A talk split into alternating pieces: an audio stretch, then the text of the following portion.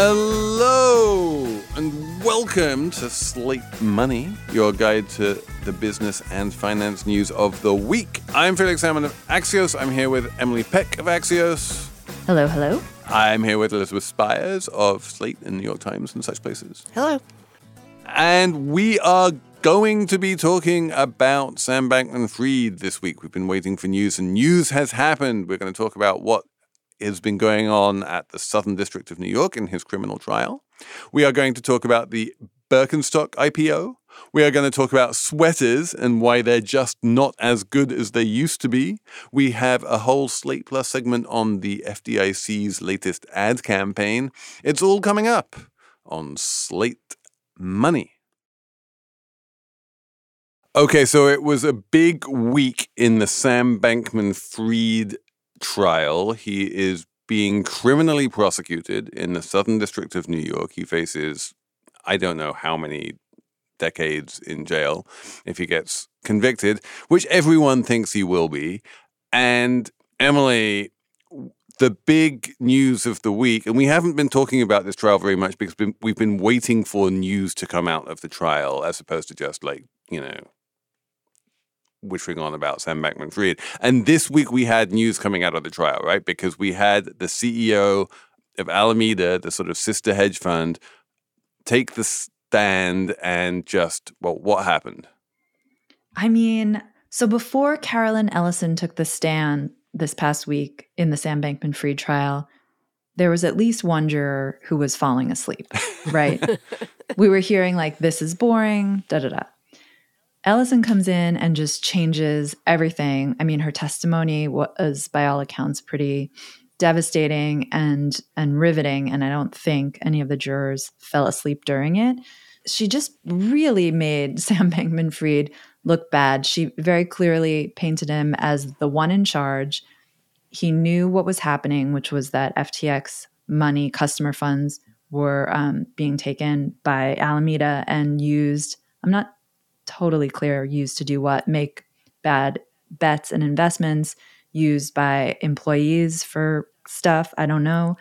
Um, she she teared up. She talked about how Sam Bankman's like look is very intentional and how he thought his hair got him better bonuses back when he they were at Jane Street Capital together about how they forego using luxury cars and bought a Corolla and a Civic so that they, you know, had to cultivate their image. She talked about his what is it? His effect not his effective altruism, but his oh, his utilitarian mindset where it was like doing good or evil doesn't really matter. It's all about the end results. Which is which um, is not that far from EA, to be clear. Like it's the the idea behind effective altruism is you are measured by the change you make to the world and whether the change is positive or negative. And if you, um, you know, save billions of lives, then that change is positive, even if you had to do it by lying and cheating and stealing. Right. Um, right. So, yeah, so like there the, is the there is a, a, kind of overlap there with EA, and and I think part of what she part of her testimony. Um, like EA was was definitely very damaged by the whole implosion of FTX because Sam Bankman-Fried was like the, the poster child of the movement. Um, but this this made it look even worse in insofar as his whole shtick of you know I only have a pair of shorts and a pair of t-shirts and I drive a Corolla and like every last penny I make is going to you know go make the world a better place. Um, became even more obviously just a shtick, and mm-hmm. you know he kind of lost track of how many thirty million dollar apartments he owned and and how he was flying private and all the rest of it, and you're like, okay, yeah. So you know he understood that things like his claim to be giving everything away, things like his hair, um, you know, were all tools to increase his you know ex- expected value because they attracted mm-hmm. funders and good press and all the rest of it mm-hmm. yeah and i mean i didn't even tell you all of the details from her testimony that have come out i mean it was really just blockbuster blockbuster stuff. Yeah, in um, terms of, in terms of the criminal case, because he's not being accused of being a bad, effective altruist. Um, in terms of the criminal case, the the most damning thing was this insane spreadsheet showing. And, and really like uh, spreadsheets multiple well, yeah well it's a single spreadsheet with eight different tabs and there's one tab shows ftx's balance sheet kind of, sort of, in a very quasi balance sheet. It's it's it's a bunch of numbers, and it kind of vaguely claims to be a balance sheet, but it, it's the it's the sheet that um, precipitated the downfall of FTX when it became public. Because people realized that what he was claiming to be assets was just a whole bunch of, you know, shit coins called FTT, which he could make, you know, magic out of thin air, and that they weren't real assets at all. Um, but the really damning thing was not the contents of the balance sheet so much as it was the fact that there were seven different, seven extra tabs called Alt 1 through Alt 7. And each tab shows a different balance sheet. And Sam then just sort of tabs between them. This spreadsheet is, is compiled, is, is created by Caroline Ellison. And then Sam Bankman Fried looks at all eight versions of the balance sheet, all of which curiously show the same net asset value. Like if you subtract the liabilities from the assets, it always comes to exactly the same six billion dollars. Um, but he he looks at these eight very different balance sheets and he goes, I want that one. I want Alt 7.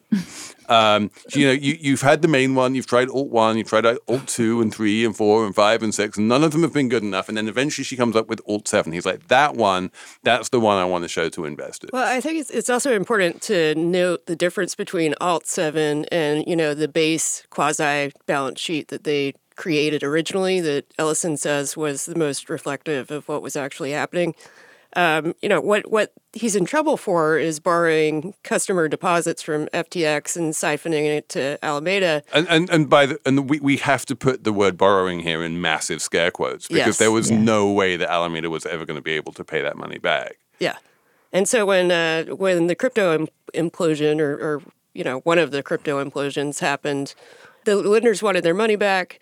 Alameda didn't have it.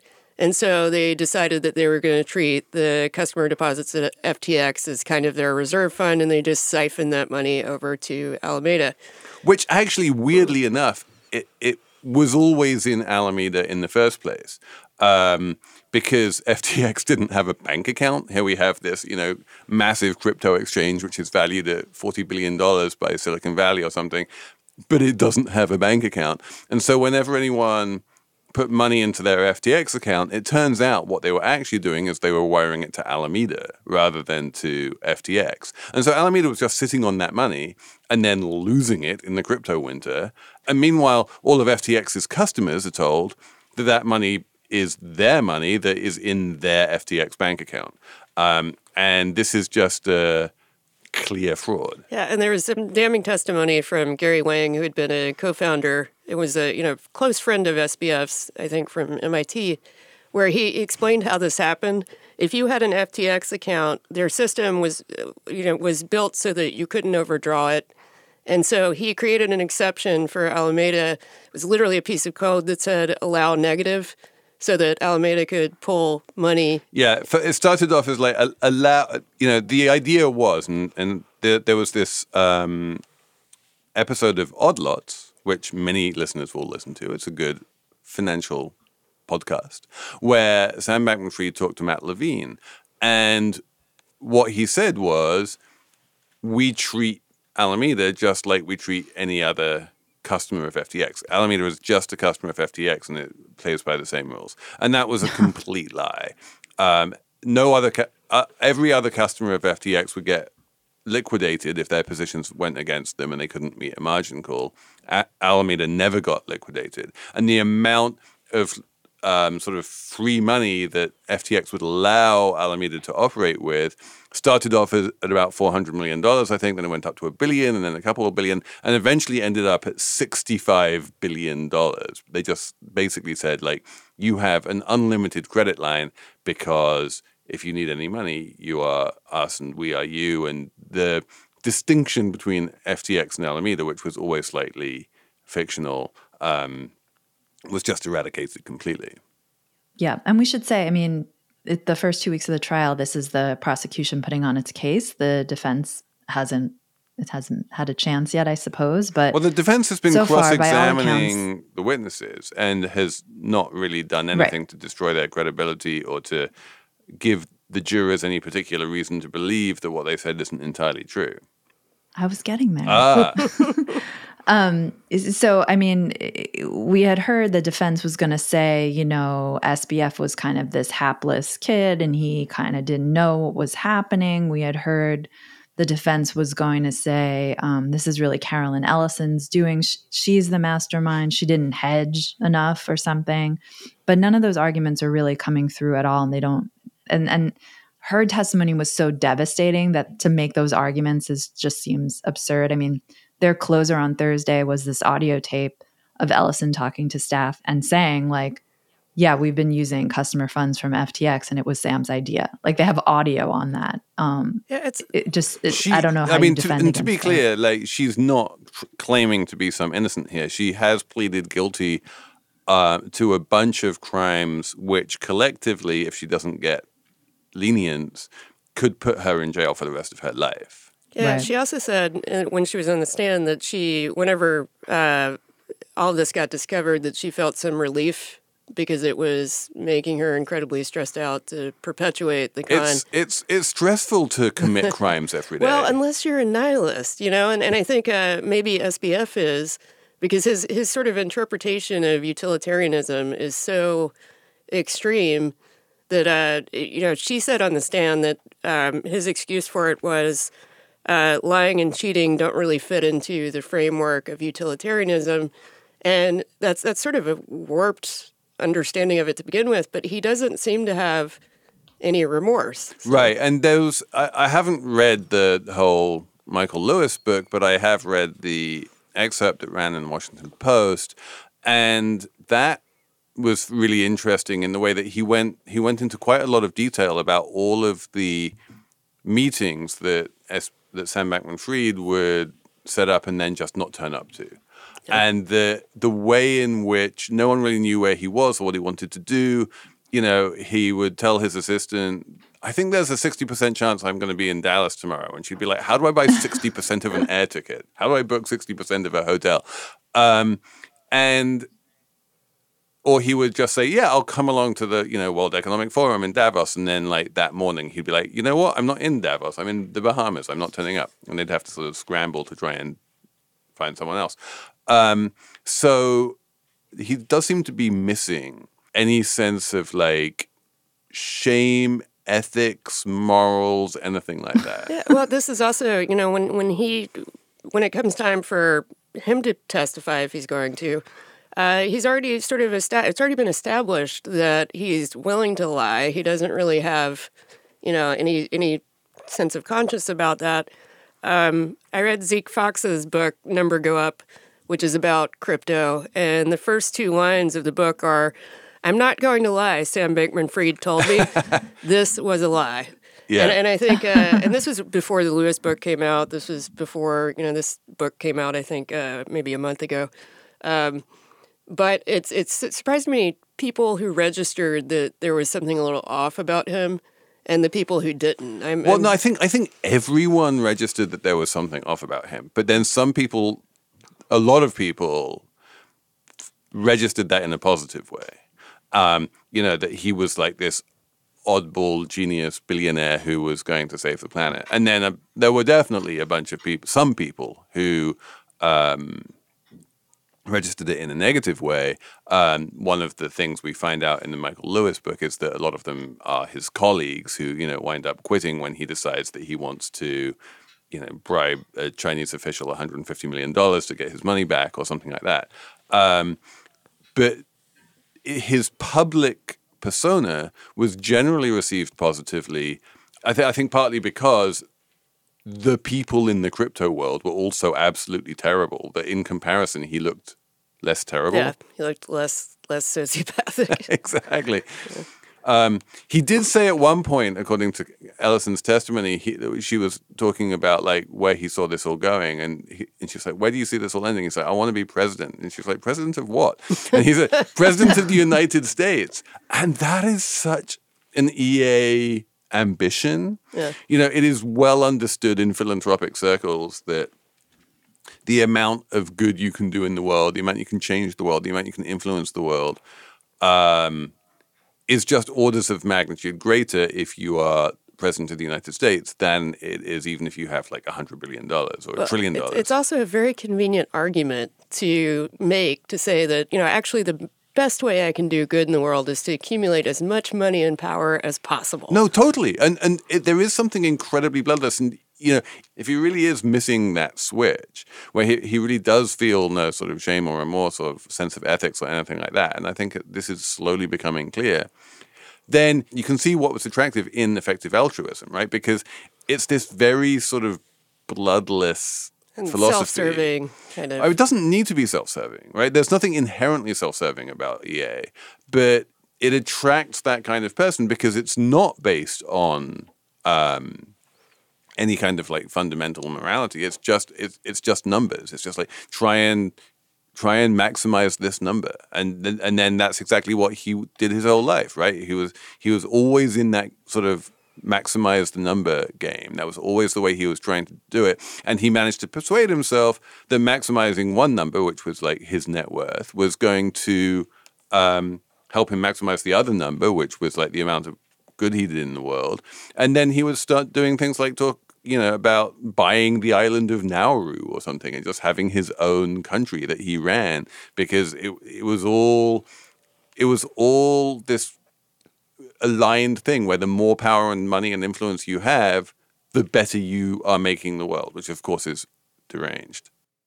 It's just it just seems like nonsense. Is where is the evidence of of what he what good he wanted to do? It's totally. I don't understand. Well, he, he, he, he wanted to. He to wanted to bribe Donald Trump to not run for president.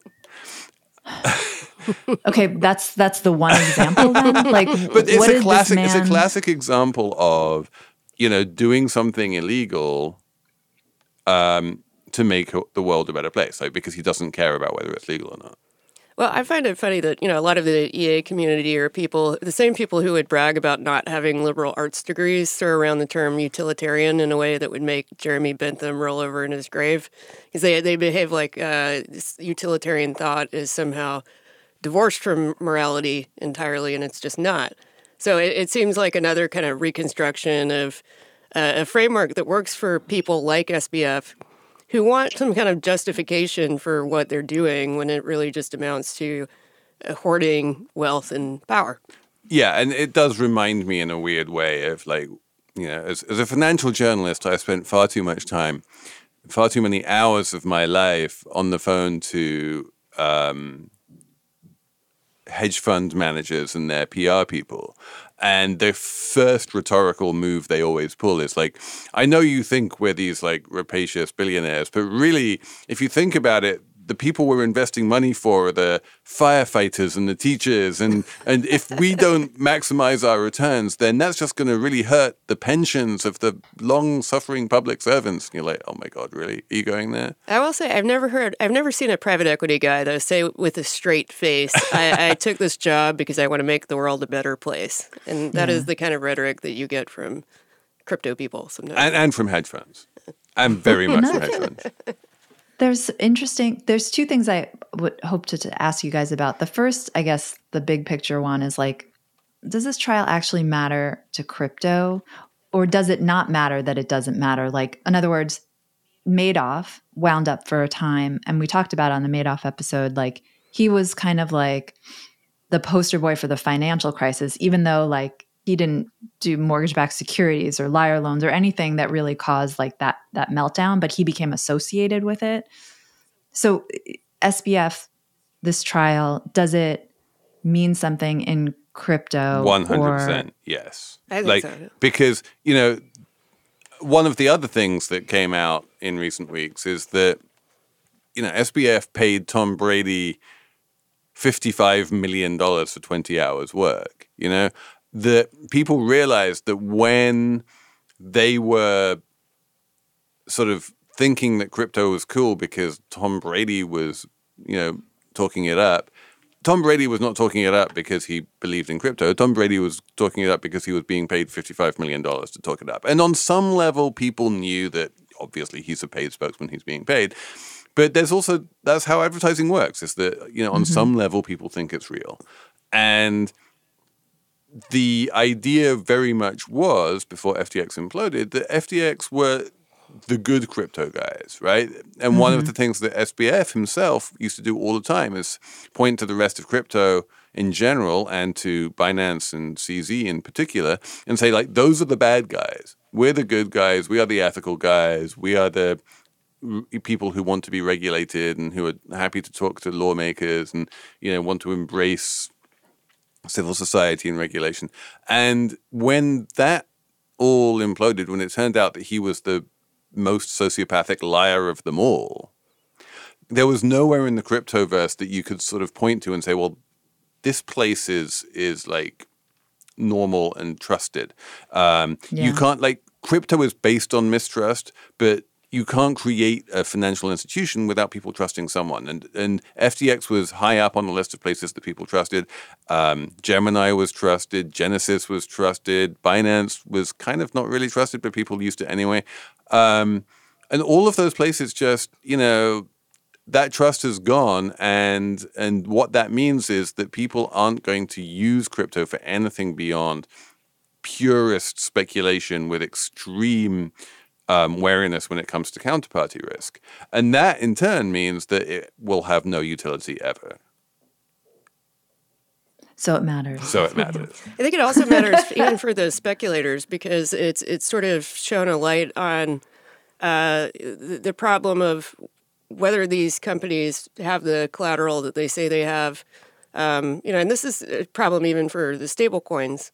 You know, Tether still not totally clear it's, it's, it's, it's as unclear as ever. Like, yeah, I think I think Circle and the USDC coin, I think, is pretty transparent about the the backing it has for that stable coin. But yeah, all of crypto is based on these weird shifting sands, and there's no point to even care about it unless you can do something with it. And I think that the need or desire to do anything with it has never been lower.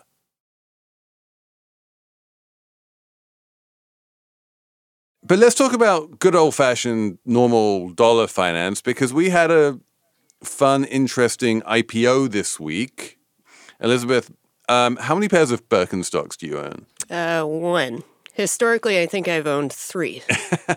Birkenstock went public this week and it did that thing that IPOs aren't supposed to do, which is that it went down um, rather than up. um, Emily, is this a sign of how genius Birkenstock is because they managed to raise money at higher than at a higher price per share than it turns out people were really willing to pay, and so they managed to con the markets and get one over on the markets. And well done, Birkenstock. Or is this just a complete fiasco? Um, is there an option C? Felix? What would option C be? It would be like, we'll see. It's been two days. Facebook's IPO was a disaster it and was it worked out okay. I mean, yeah. yeah. So, I mean, I don't know. Only time will tell. Facebook's, what I do Facebook's know, IPO, I, I will say, was a disaster mostly because the banks just completely screwed it up. I'm not. I haven't seen a lot of finger pointing in the wake of the Birkenstock IPO about the banks really screwed it up so much as it was just like, yeah, we thought there was a bunch of demand out there. It was oversubscribed technically, but it turned out to be not real demand. And then when it opened, it turned out no one really wanted the stock. I mean, they should have known better. I think there were so many analysts leading up to the IPO. There was an FT piece basically saying, like, typically when a shoe company goes public, it doesn't do all that well. There's like a lot of examples. There's um, there's Crocs, there's Doc Martens, there's Allbirds. Like they all went public and they haven't really done much. And Birkenstock kind of does feel like it fits there. Um, so I, I think they were being just too optimistic and ambitious in the in the pricing. Well, they they priced towards the lower end of the announced range. They priced at forty six dollars a share, right? Mm-hmm. Which was they they said they would price you know, maybe as high as 49. In fact, they priced at 46. They were relatively unaggressive in terms of the price. It didn't seem like a particularly aggressive pricing. Um, the very first trade was at 41, which is a long way south of 46. Mm-hmm. And then as we're recording this on Friday morning, the price is like 36. It is literally $10 below the IPO price. And that is within three days. It's uh, two and a half days. It's, it's, um, it's a very, very bad down into the right chart, stock chart. And yeah, that, that just, I don't quite understand. I don't think you can explain it away by saying, well, it's, you know, shoes and there isn't AI buzz around shoes. Yeah, I think it's more, you know, the, the Allbirds IPO didn't do terribly well either, but this this seems worse. And I wonder if it's because when people have been talking about Birkenstocks, at least in the fashion press, they kind of don't know where to put it. Like they, they understand that historically it's a shoe that appeals to uh, older women. It's it's got an orthopedic sole. But they've also done collaborations with high end luxury brands recently, and those have been very high profile, some of which they weren't even paying for. Um, Phoebe Philo did a Birkenstock on the runway that had it was lined with fur, and that suddenly drove up demand from a very small cohort of fashion oriented people.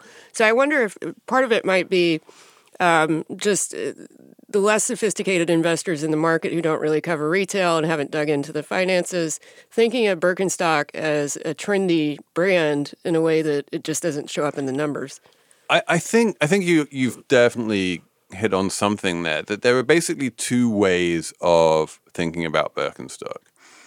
One is that it is this old family run company, the Birkenstock company in Germany, which makes the same shoes that it has done for 150 years and will continue to make the same shoes. And they're perfectly good shoes, and certain people like them and they will continue to buy them. And they can sell them at a nice, healthy profit and they can make a whole bunch of money. And who doesn't like a business like that? Um, the other way, the other way of looking at it is it was this kind of fractured company with a whole bunch of different arms of the Birkenstock family, all bickering with each other the whole time, making shoes in different ways in different factories, and not really having any big global strategy. And now, you know, it got it got purchased by this private equity company that was much more coherent strategically. Did and and started making it into a proper global brand with all of the sort of fashion tie-ins that um, that the company is such a thing, and that has potential for real growth. Um, partly because you know it might become cool because of fashion, partly because it might be able to branch out into more you know high end, expensive kind of shoes. Who knows? But like it, it is this storied brand, and if you look at say the watch world, it is entirely possible to resuscitate old brands and historic brands and make them fresh and new and grow. And so the real question, I think, is are you buying a company that has been doing the same thing for 100 years and will continue to do the same thing for 100 years? Or are you buying a company that wants growth and is, you know, and there's a growth story there? And I think what's happened is that the market has decided that really it's the former rather than the latter, that like, you know, there's a big world of Birkenstock buyers out there, but it's not growing particularly much. And that would have been great a year ago or 18 months ago. Um, everyone wanted, you know, predictable, chunky cash flows. But now, in this like high interest rate environment, those cash flows are worth much less than they used to be. And I think that's the the problem that Birkenstock is running into is that people just aren't valuing. You know, we know that Birkenstock is going to be selling millions of pairs of shoes in 2075. And 18 months ago, those millions of pairs of shoes in 2075 would show up in the share price in the way they just don't anymore. And I'm worried about Birkenstock because I love Birkenstocks. I've had, I've been buying them for even before I was an older woman. um, I was wearing them when I was. I wore them in high school. Yeah. Yeah. Um, I'm worried that going public, like, and this is like a theme I feel like Felix likes to get into every now and then, but it, it doesn't have to, it's not a high growth kind of company. It's like a, it's a, a family business, even though it's not a family business anymore. It has a specific, makes the shoes in Germany and it's kind of limited in how many shoes it can produce. And you could easily see like, public, you know, if it's a, now it's a public company, there's going to be pressure to grow. Maybe they're going to start making the shoes in China or overseas or something. The quality is going to deteriorate. They're going to wind up in the same boat as um, I remember like Crocs when Crocs got really popular, and then they've been making all different kinds of. Oh no, it was UGGs. Oh my god! Don't get really me started popular. on UGGs. And then they started making all these like weird and like not quality. Yeah. Uggs and you know you just kind of worry that going public is not even in the interest it's not in the interest of Birkenstock. Yeah, yeah exactly. This is, this is the argument I used to have with Anna Szymanski all the time, right? Where I'd be like, you can right. have a perfectly good company that just makes money year in and year out, yeah. and it, it's great. Steady. And Anna would be like, well, no, it has to grow. And I'd be like, why does it have to grow? And she's like, because it's a public company, it needs to grow, and you, you, the share price needs to go up because if the right. if the share price doesn't go up, why would anyone buy the shares? And that was, you know, we, we'd have that that debate over and over again. And I think this, you're uh, absolutely right that in in a world of Birkenstocks and Uggs and stuff, you really need to decide which one you're going to try and do.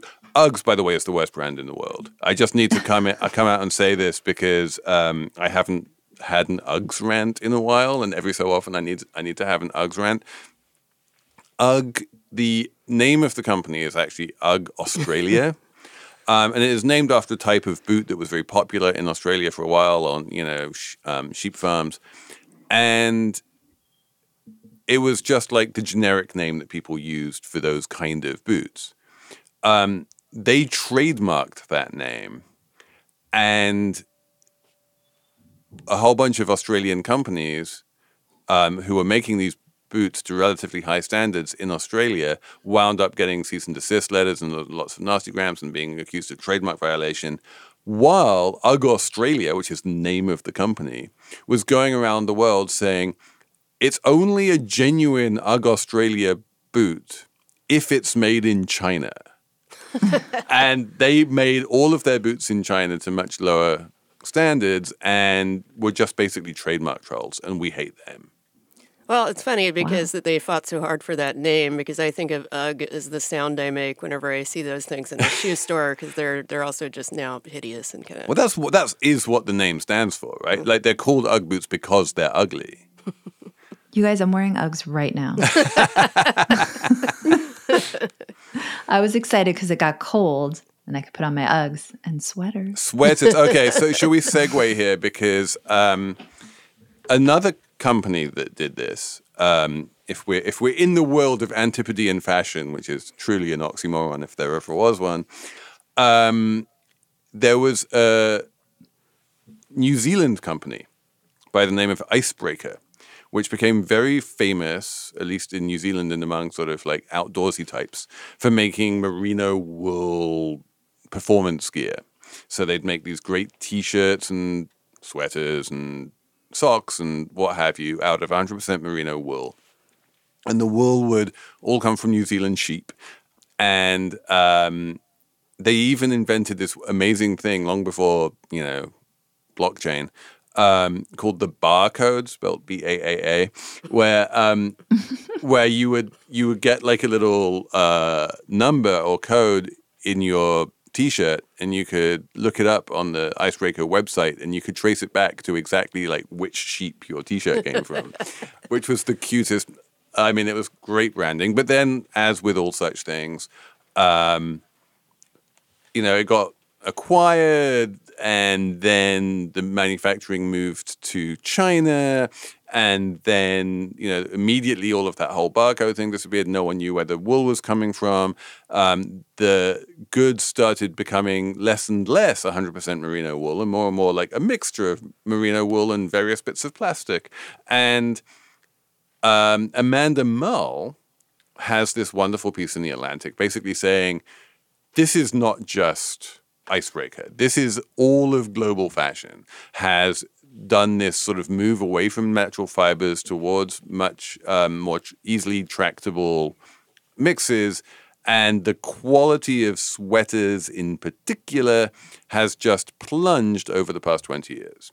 Yeah, I'm wearing a sweater today that I bought last week at what I thought was a suspiciously low price point because it's 100% cashmere, and I bought it for 138 bucks from J. Crew. And I should mention that it's it's a sort of blinding color of fuchsia. It's it's it's very close to official Barbie pink. Yeah, it's very Barbie. Yeah, it's it's neon almost. Mm-hmm. Uh, so I I you know googled some of the the there's a tag on it that says the good cashmere standard. And when i googled that it's just a sustainability standard. But in order for something to be cashmere it, it or to say it's 100% cashmere it does have to meet certain standards. And so i was trying to figure out why the sweater was so you know was priced so low. And and what i sort of landed on is number one there's huge demand for cashmere now so more cashmere farmers and you can just get it a little bit cheaper. But the other thing is uh, it's the way that it's made. It's um, machine knit. It's one ply. It's not necessarily going to keep you warm. It's just fluffy and, and it feels soft. People do love to buy things that say that they're cashmere, even if it doesn't feel any better than any normal any other sweater. Like Uniqlo was very early to this trend. Like 10 years ago, they would start selling these cashmere sweaters for 50 bucks. And everyone would be like, ooh, it's cashmere. And would buy it just because it was cashmere. Um, one of the points that Amanda Mull makes in her piece is that it's almost impossible to test and enforce these rules about you can only say that you're 100% wool if you're 100% wool. Um, you know, it is theoretically true and there's lots of um, you know World Trade Organization um, rules about this that if you that you have to say exactly what your materials are made of, and you if you if you have a bunch of polyester or acrylic or something in your mix, you can't say that you're 100% wool. Um, on the other hand, if you do say that you're 100% wool with polyester or acrylic or something in your mix, no one's going to find out, and no one ever gets prosecuted for that. Well, you know, another factor though is I think fast fashion has changed the way that people think about uh, fashion or, or things that they buy being really durable. If you buy a really high end cashmere sweater, it, it gets better with age. It, it retains its shape. It doesn't pill very much. And people will buy those because you can go and, you know, if you do get a hole in a nice cashmere sweater, you can go to, you know, good uh, seamstress and, and have it repaired. But people are not used to doing that anymore. They're used to just buying new stuff. And so I, I also think maybe the, the demand for very high end products that are designed to be worn for years and repeatedly repaired, people just don't know how to do that anymore.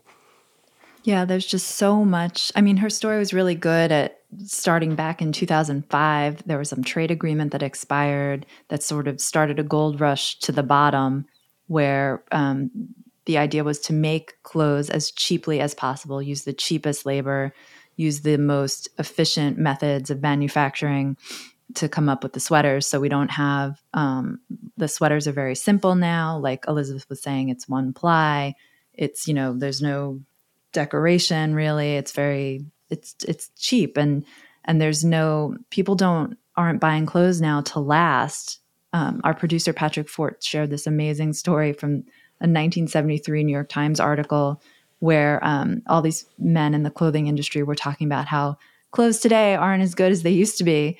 And I mean, they were talking about things like clothes don't wear like they used to. You used to be able to to really wear a piece. People would buy clothes to last. And I don't really think that happens anymore because clothes are so cheap. You know, for all we've spoken about inflation, the price of a sweater or a pair of jeans has n- not budged, really and it's not even that they're cheap. Like there was this viral tweet comparing the chunky sweater that Billy Crystal mm. wore in when Harry met Sally to, you know, the equivalent chunky chunky sweater today, which is a not as chunky, but b is four hundred dollars from Ralph Lauren, which is not right. cheap. Right. And yeah. but like even a four hundred dollar Ralph Lauren sweater is just terrible quality compared to what Billy Crystal's character in When Harry Met Sally was wearing. And remember, he was like an impecunious grad student. But I will say this, just so to, to be a little contrarian, like it's nice that you can put your sweaters in the washing machine and even in the dryer. And don't put cashmere in the time. washing machine, people. Please. I don't have time to go to the dry cleaner, and most people don't go go to the dry cleaner or to hand wash a sweater. Like no one's doing any of that stuff anymore. And like That's great. Yeah, no, you, you realize you realize that what you're actually what you're actually doing, Emily, and I'm not sure if you realize yes, this, Felix, is you're basking in a privilege that many many people didn't have back when that New York Times um, article was published in 1974, which is I own my own in-home washing machine, and I can do sure. all of my washing by just putting it in a machine in my house.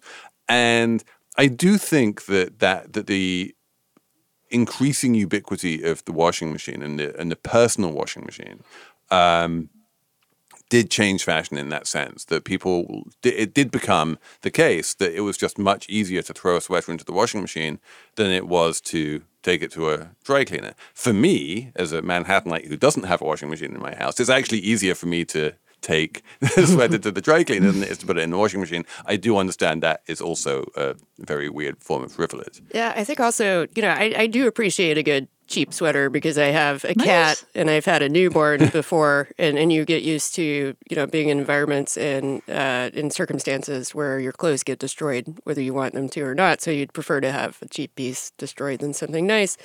But I also uh, I think when when we did a slate Money does Succession, we talked a little bit about Loro Piana, yeah, luxury brand that doesn't have you know uh, logos and things the way other luxury brands do. But I think of them mostly for their cashmere, yeah, which is uh, super expensive. I just went to the website and filtered by women's clothes, and I can get a cocooning cardigan in a nice cream color for thirty two hundred dollars. Oh, that's reasonable. Yeah. But yeah, you you never really like as someone who owns exactly zero Loro Piana um, cardigans. I you know you don't you don't know how good it is. Like one of Amanda Mull's links was to a thirty two hundred dollar Gucci cardigan, which was fifty percent polyester. You know, mm. like just because it's expensive doesn't mean it's that great. Um, and there are good, you know, she she did link to a couple of like Scottish manufacturers who make really good stuff. Um, I will give a shout out here to um, Lingua Franca. I have a couple of Lingua Franca cashmere sweaters, which are really lovely. And it's not just because they're cashmere, it's because they're really lovely. And I was like, and it was actually kind of revelatory to me that like you can buy a cashmere sweater that feels amazing rather than a cashmere sweater that doesn't. Um, it can be done, but it's becoming more difficult for manufacturers to be able to find the skills in terms of sewers of people who can actually create that stuff. Um, Look, they can't. They don't want to pay people. I mean, part no, the, but this is it. Like partly, there. partly it's a cost thing, right? Um, insofar as like a lot of the world is moving to lower cost manufacturing and lower cost materials. But then you have a bunch of people like, you know, Loro Piana or Lingua Franca or whoever who are perfect, or Ralph Lauren, right? Who are in principle perfectly happy to charge a high price point for an expensive sweater and to pay what it takes to get the good stuff. But in a world where everyone else is just moving to, um, you know, stretch fabrics and whatnot, it just, they just can't find the labor to do that at all. It's not that it's too expensive to do it; it's that it's just there's there's not enough of it, and it's really mm-hmm. hard to to find it. Um, I will say I've you know for my entire life I've been this I've had this weird obsession about natural fibers, and I hate um, you know things that are mixed with with stretch and plastic and that kind of stuff. And for the past few years, I've been buying all my socks from Turkey because it's the only place I've been able to find that sells 100% cotton socks. And this summer I was kind of running out of all of my like all of my old cotton summer weight trousers were wearing out and I wanted new ones. And it is now officially impossible to find cotton trousers. They do not exist. Every Yeah, they put the stretch in them now. They all have stretch in them now. Every single one mm-hmm. of them, mm-hmm. all of them. And jeans that are moving in that same direction as well. It's it's kind of terrifying to me. I like it. I like the stretch. It, they're more clothes are more comfortable now. If you say uh, for me, I don't like stretch. I, I find stretch like Fine. it gets clingy and sweaty and ugh. anyway. We should have a numbers round. Um, Elizabeth, what's your number? Uh, my number is 79 million, and that's dollars. And that's the amount Jeff Bezos just paid for the mansion next to his existing mansion in Indian Creek which uh, has been referred to as. Wait, is that the one in, in Georgetown? Wait, no, where no, is no, no, that? Indian Creek. Where's that? What state is that? It is Florida. It is the. It I is didn't the, know. Oh, I didn't know Jeff famous, Bezos had a place in Florida. This is the famous uh, little man-made island off of Miami where all the billionaires live. They refer to it as right. billionaire bunker. I, I think of it more as billionaire containment unit. But um, and But he, he, bought he it. just he, he just didn't want anyone too close to him. I I think that that's the general fair. idea. There are only 41 properties on the island, and they're all pretty much owned by people like Jeff Bezos. Is that where Jared and Ivanka are as well? yeah, well? Javanka has a place there too. Bless him. um, my number is zero, which is the number of dollars the Museum of Modern Art paid for its Refik Anadol piece. I don't know if you guys have been to MoMA recently, but for the past year or so, um, they've had Refik Anadol is this um, Turkish artist who does these incredibly popular uh, screens, high def screens, where they move and it's all AI generated. And if you put a five year old in front of it, they will stay mesmerized for hours. Um, and you see them often in, um, you know, places like Times Square or Piccadilly Circus and stuff like that. Anyway, he managed to get one of these things into MoMA and like rebrand himself as a sort of high artist, and it became incredibly popular among, especially the younger crowd at MoMA. And now it has entered the permanent collection, and it's this big, expensive work. Um, and he put out this tweet basically saying, I'm so proud I'm finally, you know, in MoMA and many thanks to Paola Antonelli and everyone at MoMA who made this happen. And it is difficult and expensive and laborious for anything to enter the permanent collection. So it's kind of impressive that he did that. Um, but what's fascinating is the way that the price paid by MoMA was zero dollars, right? Like they they didn't even they didn't want to pay for it. They didn't need to pay for it. He was more than happy to give it to them for free because you know being in MoMA is worth so much to him. Well, I also think, you know, artists who end up with whatever you think about the piece with work that's especially crowd pleasing and successful because of it are sometimes worried that they won't be taken seriously as. Which which artists. which in Anadol's case is one hundred percent the case. Yeah. It's you know it's not easy to find art world sophisticates who think that he's a great artist.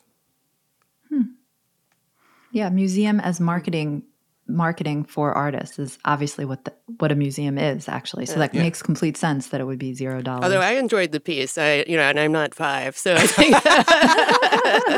I, although I did the We first we time, all I, we all have an inner five year old Elizabeth. the first time I saw it, I did, to be fair, text a friend of mine and say we should take an edible and go sit in front of this thing.